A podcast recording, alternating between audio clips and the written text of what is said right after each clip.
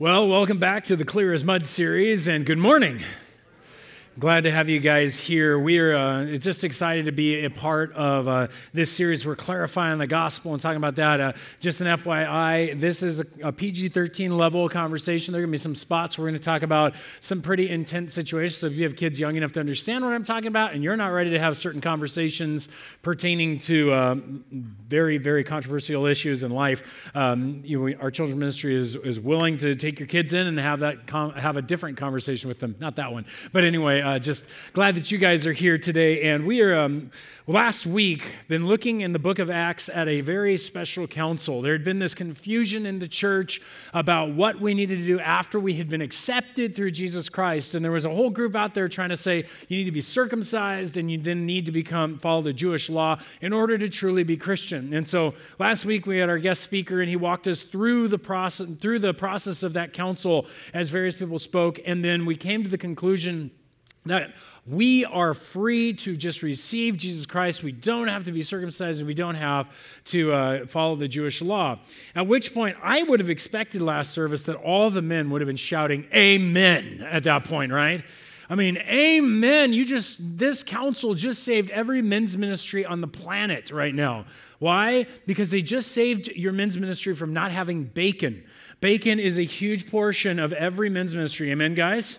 Right? You know what I'm talking about. And if we had had to follow the Jewish law, you would have wound up in a situation where you were no longer allowed to have bacon at your men's ministry events. And we're going, that's horrible. But second, there was one guy in our church who was amening like crazy during that service, and that was Brent Bradshaw. You just saw him up here. He was doing the announcements because he's our connections pastor.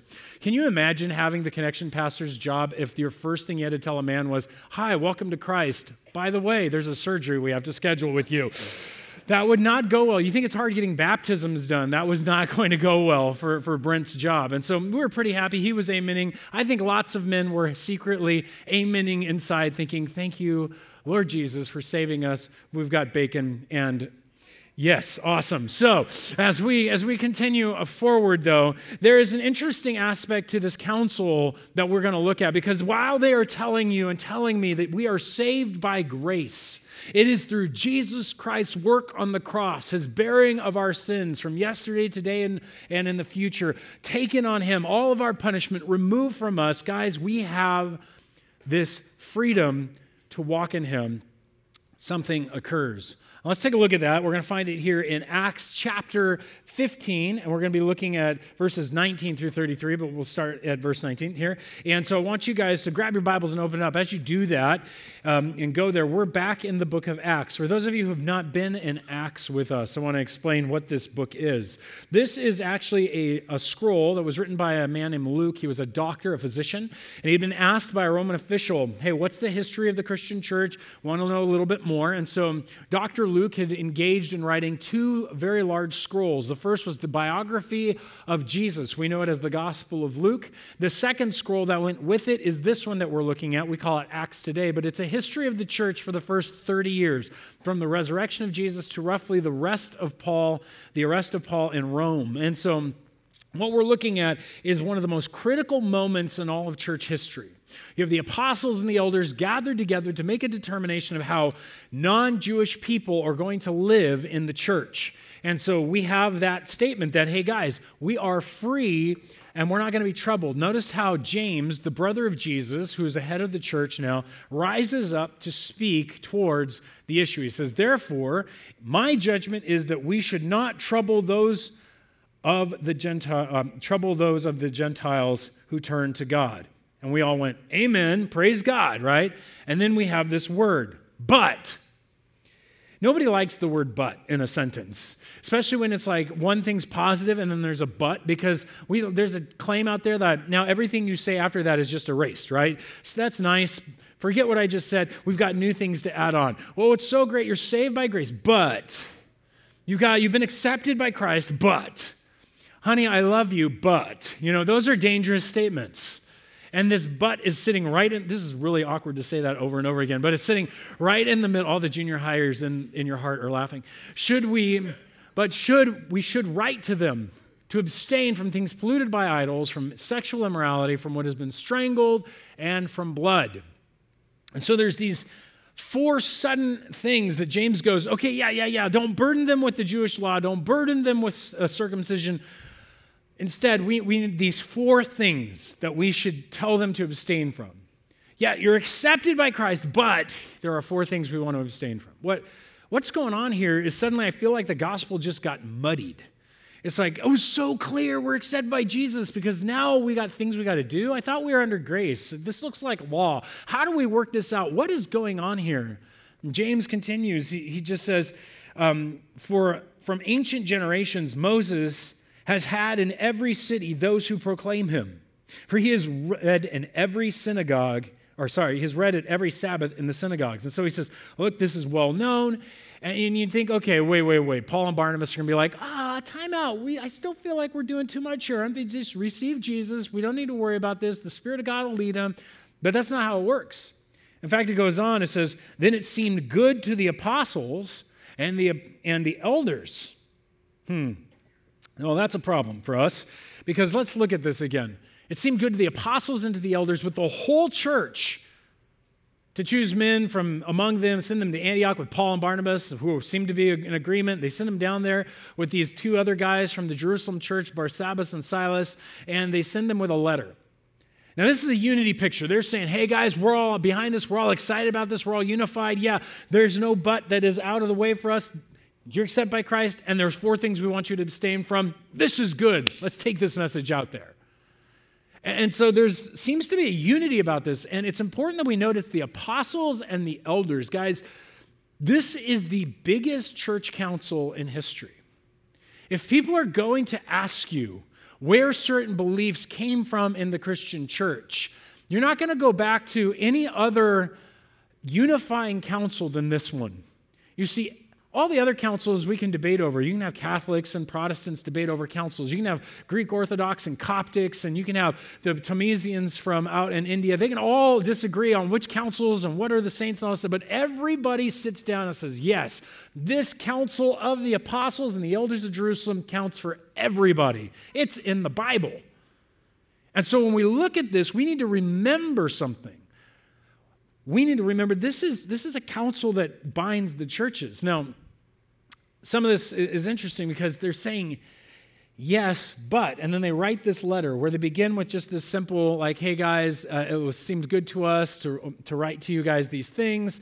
And so actually it starts off with who's sending it the brothers, the apostles, the elders, the brothers who are in Gentiles. So they're who are sending it to, or the Gentiles in Antioch and Syria. This is the to and from portion of the letter. And then they get into it.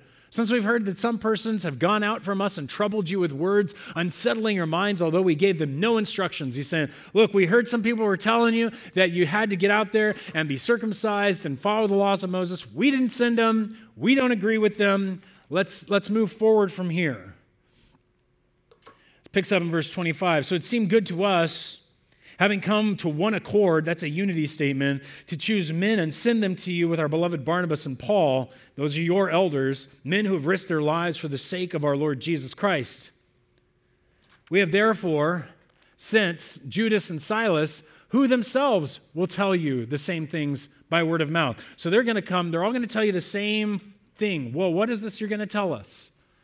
For it has seemed good to the Holy Spirit and to us to lay on you no greater burden than these requirements. And so we'll just stop right there. First of all, it's one thing it was the apostles and the elders, they upped the ante. They said, no, this is from God. You know, this is the Holy Spirit that says these things, and these things are requirements.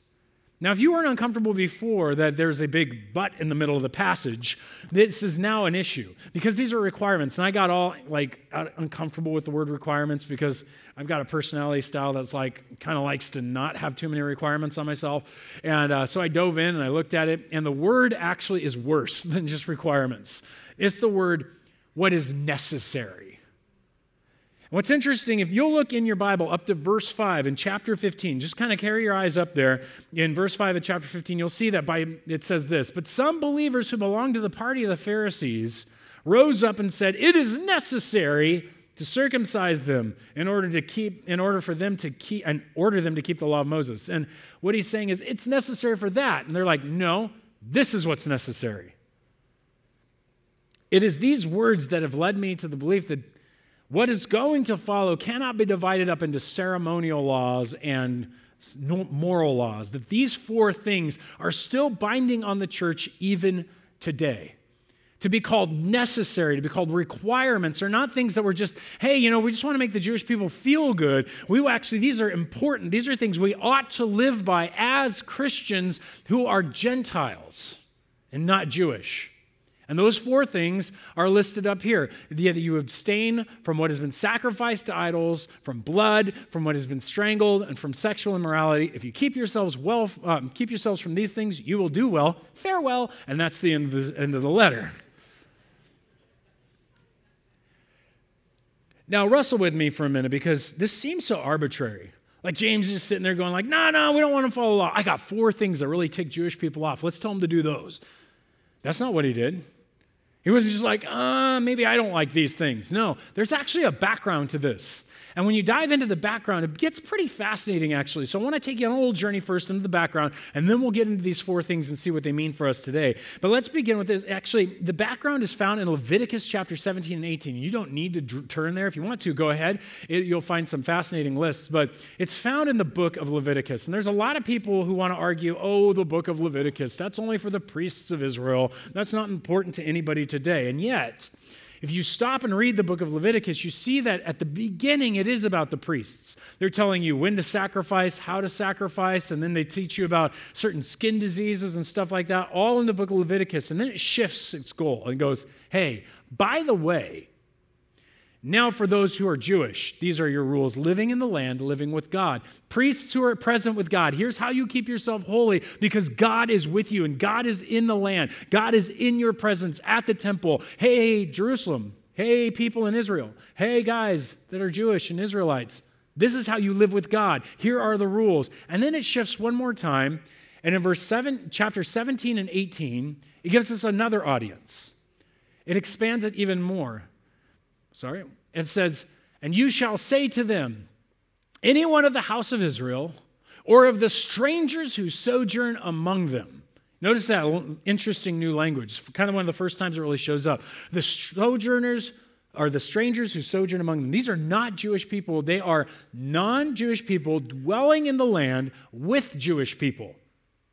And so this shows up four times in the next two chapters, this particular language strangers who sojourn among them. And there is this interesting set of lists that begin to roll out in Leviticus chapter 17 and 18. The first thing it tells you in chapter 17 is it goes, Hey guys, when you make a sacrifice, make sure you bring it to the altar there at the tabernacle so that you'll stop worshiping goat demons. Want to talk about an awkward like a thing amidst the Old Testament? Like, what in the world's a goat demon? That's kind of freaky sounding. And uh, yet they were saying, hey, don't sacrifice to the goat demons. We're done. Instead, you shall say to them, in any one of the house of Israel or the strangers who sojourn among them, who offers a burnt offering or a sacrifice and does not bring it to the entrance of the tent of meeting to offer it to the Lord, that man shall be cut off from his people. He says, here's the rule you're not going to worship to idols. You're not going to sacrifice to idols. You're not going to do these things, even if you're a sojourner of the land, even if you're a sojourner among them. Second, they go on to say the next thing you need to do is you need to not drink the blood of the animals. You pour out the blood of the animal, you eat the animal, even if you find it dead, you pour out the blood of the animal. You are going to not eat blood. This is also true, and then it says it again for the strangers who sojourn among them. And if you do this, you're going to be cut off from your people. The next one starts off and it goes, Now, what they do in Egypt and what they do in Canaan, you guys aren't going to do. And neither are the strangers or, or those who sojourn, you know, the strangers who sojourn among you.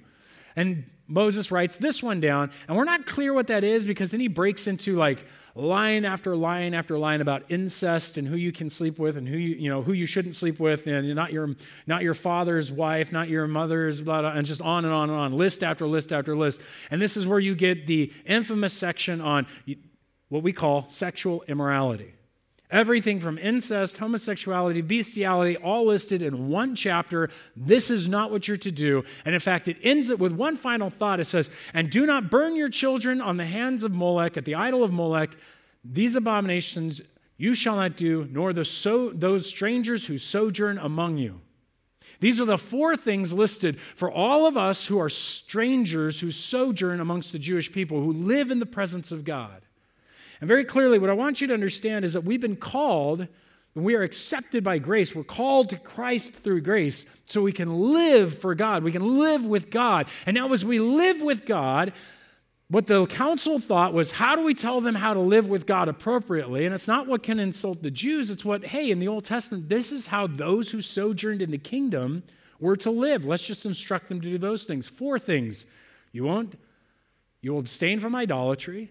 Number two, you won't drink blood. Number thing, you won't do what the Egyptians and the Canaanites did. And number four, you'll, avoid, you'll abstain from sexual immorality. All from Leviticus 17 and 18. And what's fascinating as you begin to examine this is that this maps so well, it begins to see why they said what they said. And it was understood that this was preached in all of the synagogues on every Sabbath. So this would have been known. And so I don't think that you can take these four things and just simply go, yeah, three of those, no good. One of them, we're good with. There are moral ones. We're going to stand on those. I think all four of them are still binding to the church today. And so what we need to look at is what are we being called to abstain from? And first of all, he says we need to abstain from idolatry. Now, idolatry is one of those uh, things that today it seems to have died off, it seems to be gone, but in their day, man, you, you needed to avoid going to idol temples. There were idols on every block. If you walked to a crossroad, you saw Hecate, the goddess of witchcraft, sitting at the center and travel. If you went into a town, there was invariably the god who was over that town. You were to sacrifice to uh, gain favor of that god for that town. There was idolatry everywhere. It was a lot like going to uh, Thailand when my, I went to Thailand with my wife, we were able to go visit a couple overseas workers there, and we got a tour of some of the Buddhist temples. And we were toured by, our tour guide was an ex Buddhist who had become a Christian, and she would translate for us what we were reading. And as we were gathering around, sitting down, looking at all these interesting things, I mean, you're talking like um, carved out uh, Buddhist monks who look like they've been freeze dried. It is some of the weirdest stuff. But they bow down to these guys, they, they chant their, their things, they follow all this stuff. And invariably, we come into a room where there's four of these like freeze dried kind of guys sitting there, or this, whatever they were made of. And there was always some backpack carrying, sandal wearing, granola eating American that walked into the Buddhist temple, looked around, and was like, this is cool, and then would kneel down and, and pinch their incense and burn stuff and, and just sit there. And I'm like, and I leaned over to our guide. I said, Do you think those Americans know what they're doing? She's like, None of them know what they're doing.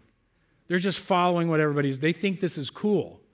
And she's like, when I talk to them, they think it's cool. What they don't understand is they're involving themselves with demons.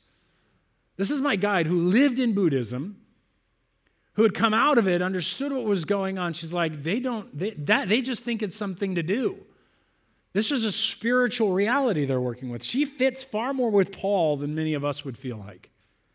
And the danger is in today's society, there are idolatrous practices that surround us. And you're saying, Greg, why are you saying idolatrous practices? It says, don't, don't, you know, what's been sacrificed to idols. Well, let me explain quickly. When you would visit an idol temple, you didn't go in at 10 o'clock and sit down, and the idol worshiping band got up and they all played music, and people stood and, raised their hands and sang out to whatever idol was in the temple. No, no, no. They didn't do a worship service like we think of it. When you worshiped an idol, you either sacrificed your body and sex, an animal, uh, and poured out its blood, or you did some crazy thing of sacrifice as your sign of worship to that God. And so when it says things sacrificed to idols, it's saying don't involve yourself in idol practices. In fact, the rest of the New Testament interprets it this way. Over and over again, don't get involved with idols. Avoid all idolatry. Know, don't go to the idol temple. over and over and over, they will discuss what this means in their culture. For us today, there is a new need to remind ourselves to avoid idols and idolistic practices, false religious practices. And the reason why is it's growing. Americans are curious about spiritual practices that are not Christian. I mean, you tell somebody, yeah, I'm going to church, and they're like, oh, that sounds boring. You tell them, hey, I'm going to the Hindu temple, they're like, ooh, intriguing. And what's interesting is our culture is far more interested in these kind of practices. Yoga has exploded, it's a Hindu practice. And we should be weary, leery a bit about whether how far involved in yoga we are. Yeah, I get it. Some of them are stretch poses and some of them are, are just building muscle and it's an exercise. But you talk to Eastern Christians who live in the States from China, they say, no, that's, those are spiritual poses. They're worshiping their various gods.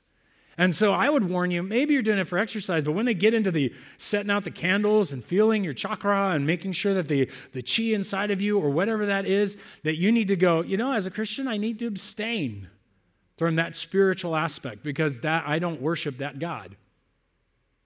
When you get engaged in something, for example, like somebody invites you to get into um, mindfulness, is what they call it now, and they say, get into mindfulness, sit down and focus your mind and then empty your mind. It's called transcendental meditation, it's Buddhist. And the idea is to empty yourself, to calm yourself, to center yourself. All this language comes from Eastern religion. We need to go, hold on, what are we doing here? I need to step aside for a second. I'm called to not engage myself in idol practices.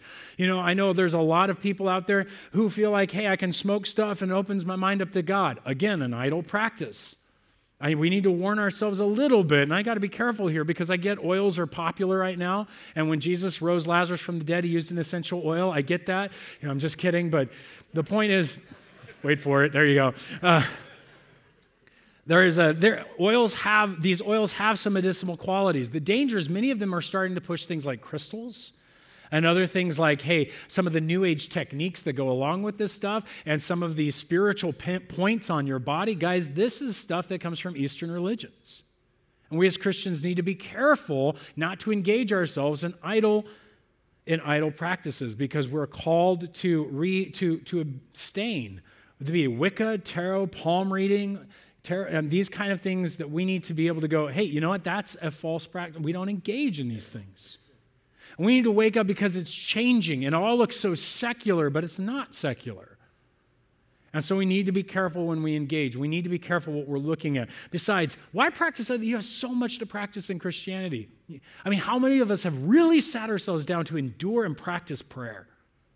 I mean, really build a prayer life, really engage with God in your contemplation of the Word of God? How many of us have really meditated on Scripture instead of emptying our minds? You see, Christianity is about engaging life, taking it full, all the way in, because God made it and to engage it rightly and to think about it seriously. That's what God gave us to do. And so, all of our practice, be it fasting, is supposed to lead you closer to God and engage better with the community. Serving, loving, generosity, all of these are spiritual practices for the church. And there's so many that we can participate in that few of us are really engaging in. And let me encourage you, you don't need idol practices. You have so many opportunities to engage in our practices. Speaking of other practices, one of the interesting ones I heard about was uh, from a friend of mine. Him and his wife had gone off for their final like uh, couple trip before their before their child was born, and they headed to Ireland. And uh, what was interesting is in Ireland, they were like, "We're going to just dive in. We're going to eat what they eat. We're going to spend time. This is going to be awesome." And my my buddy told me this was yesterday. He told me, "Man, I had the worst gas ever." in the history of humanity. He said, nearly ruined our trip. We couldn't figure out what was going on. Everything stank. It was ridiculous. And it was just an awful situation until finally he changed one thing. He's like, I don't know what, it, it was this one thing. I stopped eating the black pudding that they were giving me. And if you know what black pudding is, it is pig's blood coagulated, and then you just eat it like a pudding. At that point, I think that's where I say, Praise God, He's told us to abstain from eating blood, right? because that's what this means. Uh, what was interesting was just messing up his system, but, the, but in this case, this is an old, old requirement given to Noah, not even the Jewish people. Noah was told, go ahead, eat the animals, make sure you pour out the blood, for in the blood is the life source of the animal, was the idea.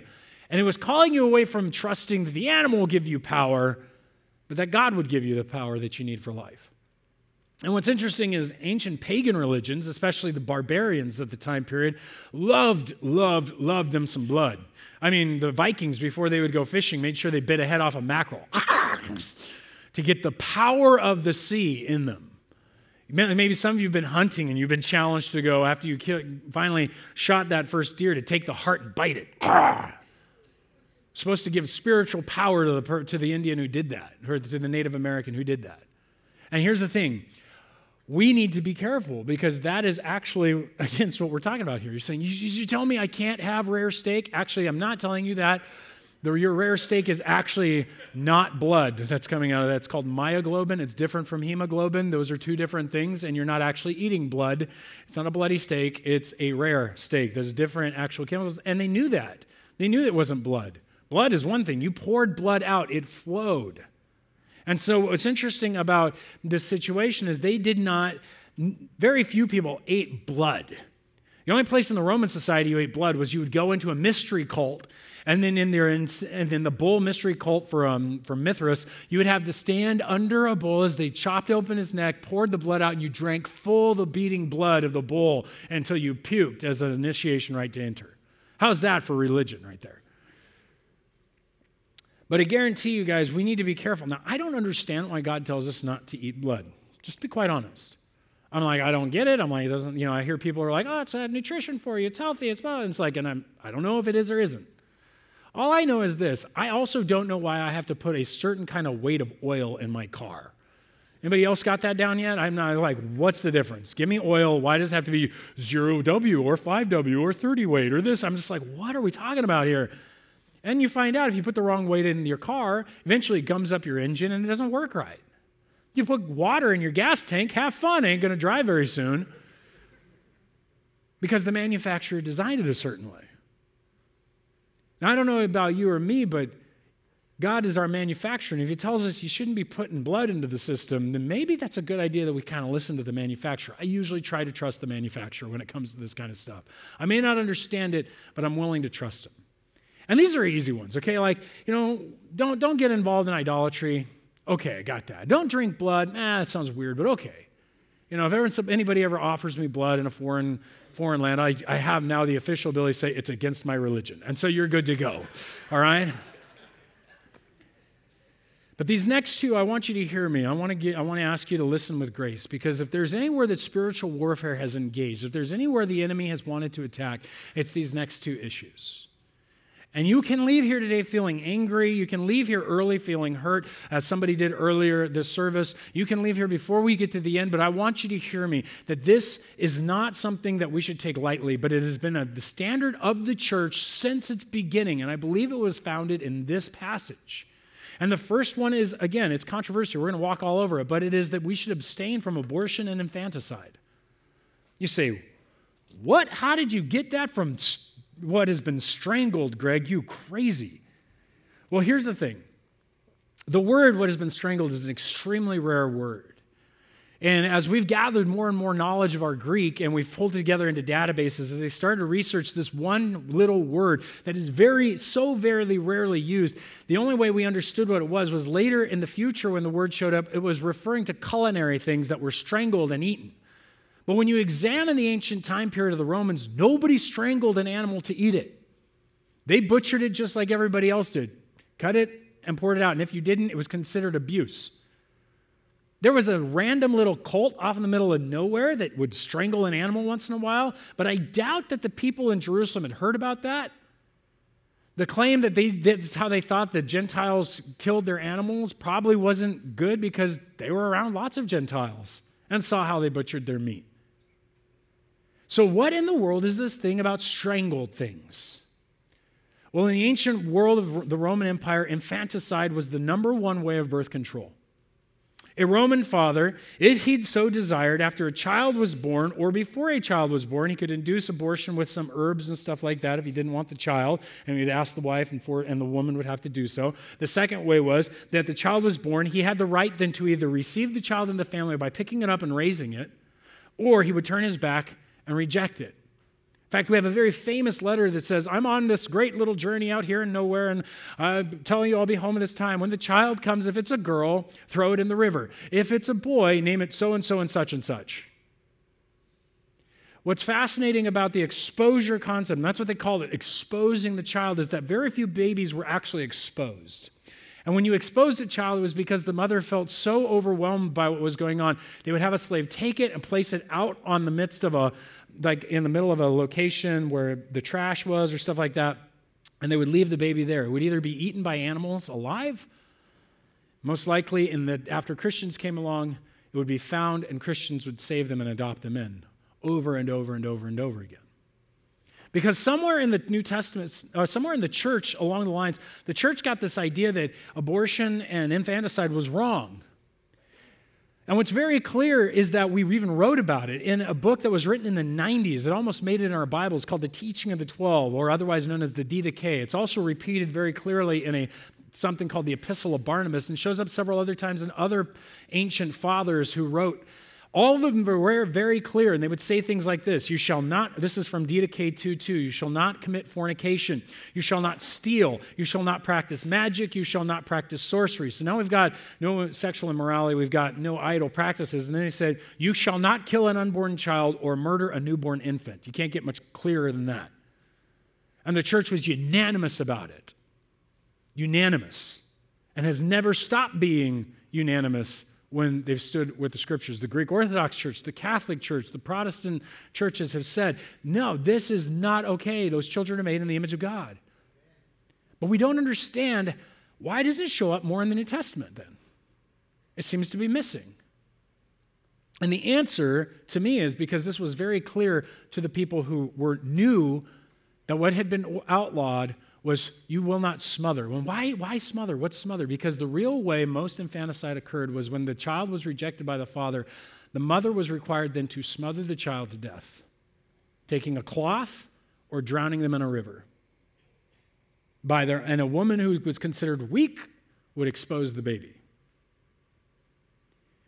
Everyone knew the majority way a child died was being smothered or drowned, and that's what that word means. They couldn't use the word expose because it had too many other connotations in the culture. It wasn't clear. But everybody understood when you talked of smothering something. In fact, when we get to that culinary arts situation where it's about food, the first time it's ever heard of by this Greek guy who loves culinary arts was actually about baby animals that were smothered. And so, this concept of smothering the babies, the young, was well known and very, very, very clearly to me was in here. Why am I so sure about it? Because you go back to Leviticus 17, and actually Leviticus 18. At the beginning, it says, You shall not do what they did in Egypt, and you shall not do what they do in Canaan. And at the end of it, they said, You will not offer your children on the altars of Molech, which is they would take a live child on burning cold hands, burning hands, and offer them sizzling on the hands of their altar god. That's what they did in Canaan. What did they do in Egypt? They took the children of the Jewish people and threw them live into the Nile River with the crocodiles and everything else. And it sits right there as the third thing that you shall not do as a sojourner in the land and as a stranger. Yeah, no, no idolatry. No, no, no, don't, don't eat blood and do not, do not commit abortions or infanticide. We're called to abstain. And that's why I believe as a church we should continue to invite children to our home from families that have unplanned pregnancies. We're ready to adopt. We're ready to challenge them to have life. We're ready to encourage them forward. We're ready to, to love and do everything that we can. And that's why, how the church has stood, I believe, since the Council of Jerusalem. Now, if that one hasn't been hard, let's join the next one that we should abstain from sexual immorality. These two have been so done in our political culture currently that this, is, this feels dangerous even in our current culture to talk about. But very clearly, what Leviticus is speaking about when it comes to sexual immorality is, is again, all, everything that deals with um, sleeping with your brother, sister, aunt, uncle, etc., etc., into homosexuality and bestiality all the way down which would include bisexuality, which would include pretty much all the LGBTQ plus stuff that's, that we are arguing for. This is the morality that has been held in the church and Judaism since their inceptions. And what they said is, we want you to abstain from these things, to hold back from these things. And I, can, I don't want to get too detailed in all this stuff, but clearly, as a Christian, we've been called, while accepted in Christ, we've been called to abstain from this sexual immorality. That would include adultery, that would include polyamory, that will include, uh, that will include, in our case, polygamy in our culture, that also includes let's just put pornography on there and fantasy. All of this stuff falls in the zone of sexual immorality. And we as a church, washed in this world of sex, have to learn how to say no and abstain. And you go, well, why? Why does God care about my sexuality? Some of you might even feel like I've attacked you. I'm telling you, you can't love somebody. You can't have these relationships. And that's actually not what I'm saying. What I want you to hear is that God's calling us to abstain. And yes, he's drawn boundaries. Well, why the boundaries? What's the point of the boundaries? This weekend, as an illustration, uh, we actually got brought home our first dog ever for my family. My kids are going nuts. They're super excited. A little cute little puppy, nine weeks old. Oh, yeah, you've had a nine week old puppy, huh? And a nine week old puppy, there's one word that's in our house right now all the time no, no, hack, no, hack, stop, no, hack, no, hack, there, no, hack, stop, stop biting, no, ow, stop, no, ow, stop, no pee there, no, don't poop on that, stop, stop. That's what my house is right now. Think four children and two adults doing this constantly, and you know what my house sounds like right now. Why are we so concerned about where the dog poops and pees and biting us? Well, one reason we're building all these boundaries and saying no all the time, to be quite honest, is because we don't want the dog to die from chewing on electric cords, which he's already tried once. The other one is we don't want him to pee and poop on our carpet because we want him to live well in our house. We want him to become part of the family. And we don't poop and pee on our carpet. We don't want the dog to either.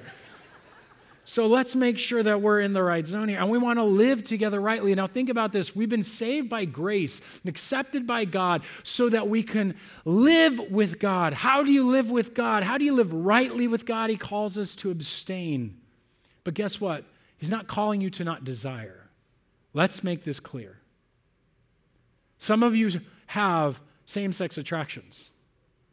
Some of you will find yourself in a situation of a crisis pregnancy and you will be tempted to have an abortion. Some of us will find ourselves near the internet ready to click on some pornography site. We'll be tested by somebody who thinks you're attractive at your work site for adultery. Look, the bottom line is all these are desires. You're not wrong to be tempted. Temptation comes to all of us. All of us have desires. All of us, however, have been called by Jesus to put our desires at the cross, to deny ourselves, take up our cross, and follow Him. And that means there's lots of things in my heart that I want that I have to say to myself, I abstain. I abstain. See, He didn't say, require them to never do these things. He required them to have self control, to abstain from these things from their own ability and desire because they have found Christ and they want Him. Because God wants to protect us and He wants us to live well with Him. And so I want to tell you, we abstain because we found something greater than our desires. We abstain because we found something greater than the idols. We abstain because we found something more fulfilling. We abstain because we get our power not from some blood of animals, but from the Lord Jesus Christ and his blood on the cross. It's about our gospel. It's about loving one another. Paul will actually go off on this subject in 1 Corinthians chapter 8 through chapter 11 on idolatry, but he says, "Hey guys, why should you abstain? Why should you hold back? Yeah, you have the rights and all, but why should you hold back? Because you love God. Man, he saved you. What wouldn't you give up to him?" That he's released you from your sins of your past, the sins of your present, the sins of your future. He's allowing you to have a relationship with him. He's inviting you into heaven. He's saved you from hell. And now he says, Hey, I'm asking you these four things. The second thing Paul says is, Why wouldn't we do it for the sake of each other? Causing each other, tempting each other, causing each other to sin. He's like, No, no, no, we abstain so that we can love on each other and care about each other. Why should we abstain? Except for the very fact that Jesus Christ dwells in you and you can. Hear me. You do not have to follow your genetics, you do not have to follow your upbringing. You are greater than your genetics. You are greater than your upbringing because Christ dwells in you to empower you above and beyond those things. And you can abstain and tell your desires no, and you can starve them and walk away from them and find a new, grander, greater desire in Jesus Christ that fulfills you more than you could have ever imagined than the pornography, than the same sex attractions, than the uh, opposite sex attractions outside of marriage, than all of the other kinds of idolistic spiritual practices, than all of these things. And we abstain because of what Christ has done for us. And in the end, this is how the church understood it. They were, this is how they always have done it. And they received this joyfully. Notice this as we finish this up. He says, So when they sent, were sent off, they went down to Antioch. And when they had, and so, and they, and having a, so when they went down to Antioch and having gathered the congregation together, they delivered the letter. And when they had read it, they rejoiced because of its encouragement. Now, that's what I want to point out. They rejoiced because of its encouragement. Now, Judas and Silas, they jumped in, they did some more profiting and stuff and strengthened the people with a lot of words. And Paul and Barnabas take off to go give this to the other churches and, and strengthen them as well. And so it's just kind of a, a close up, and they're ready to go return on a new mission trip that we'll pick up here next week. But The bottom line is the church received it with joy, they were encouraged by it. And we want to receive this with joy. See, we're called to abstain, guys, out of a response, out of worship for what God has given you. And we're called to abstain, so we do so joyfully because we're accepted. This doesn't have to be muddy. You're accepted in Christ. You're accepted in Christ, free and complete. It calls you to abstain because of what you've been given. So, Greg, what do I do if I've been one of those people that have done one of these things and I, I think of myself as a Christian? I'm like, am I not a Christian? What's going on? No, no, no, hear me. The times that I have failed and viewed pornography, man, I have struggled with this question. Am I a Christian? Am I, should I even be a pastor? What in the world's wrong with me? And I want to I want to quit right now, but you know, I tell my wife, tell the elders, talk through this stuff. And in the end, here's what I here's what comes down to. God says, "What do you think I did at the cross?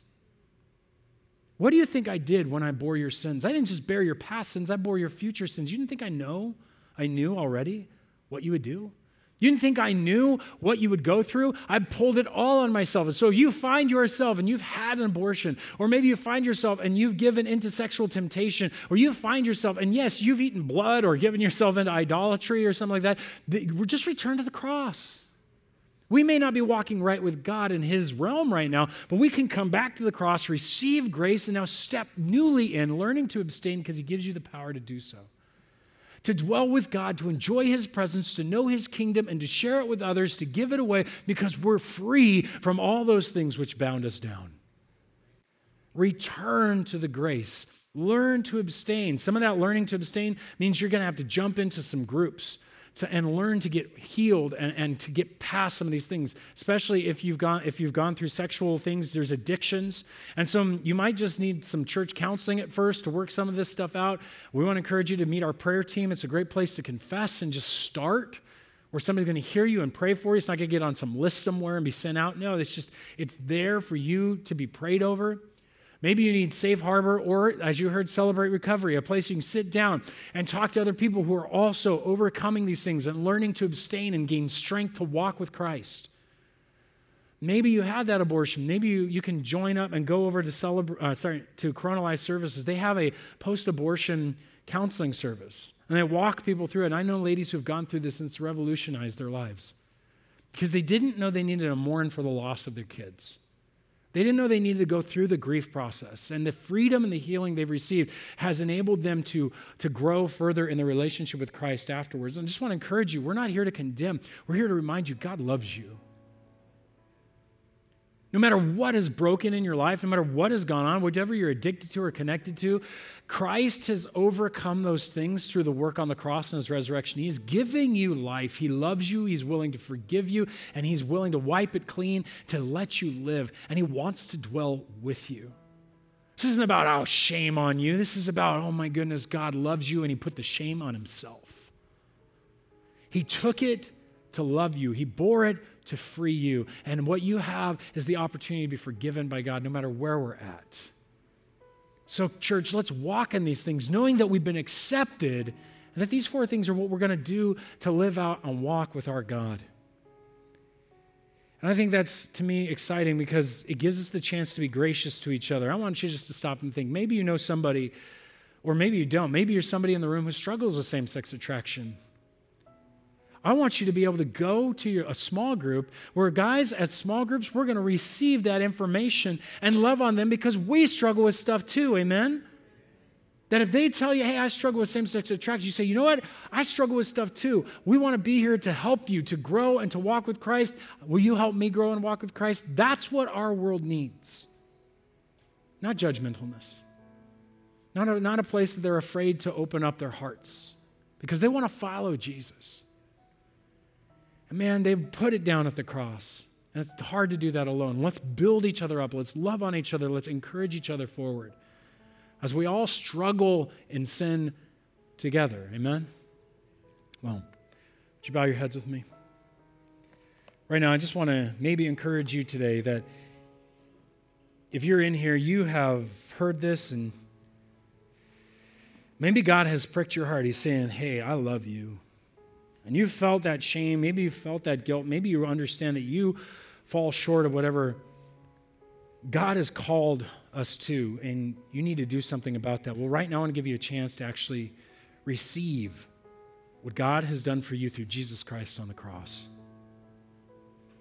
It's true. Jesus bore your sin on the cross if you will receive him, and it will be taken upon him, and you will be wiped clean and forgiven. And he rose from the dead to give you a new life, a new start, a new journey, so he could dwell with you and live through the rest of it. And maybe you need to begin that today. You need to begin a life in grace. You don't get yourself right, you don't get yourself perfect right now in order to receive it. In fact, you may think you're too good for this, and I want to challenge you that maybe you need to lay that at the cross. Or maybe you think you're too bad for this. I want you to let you know God can cover it all.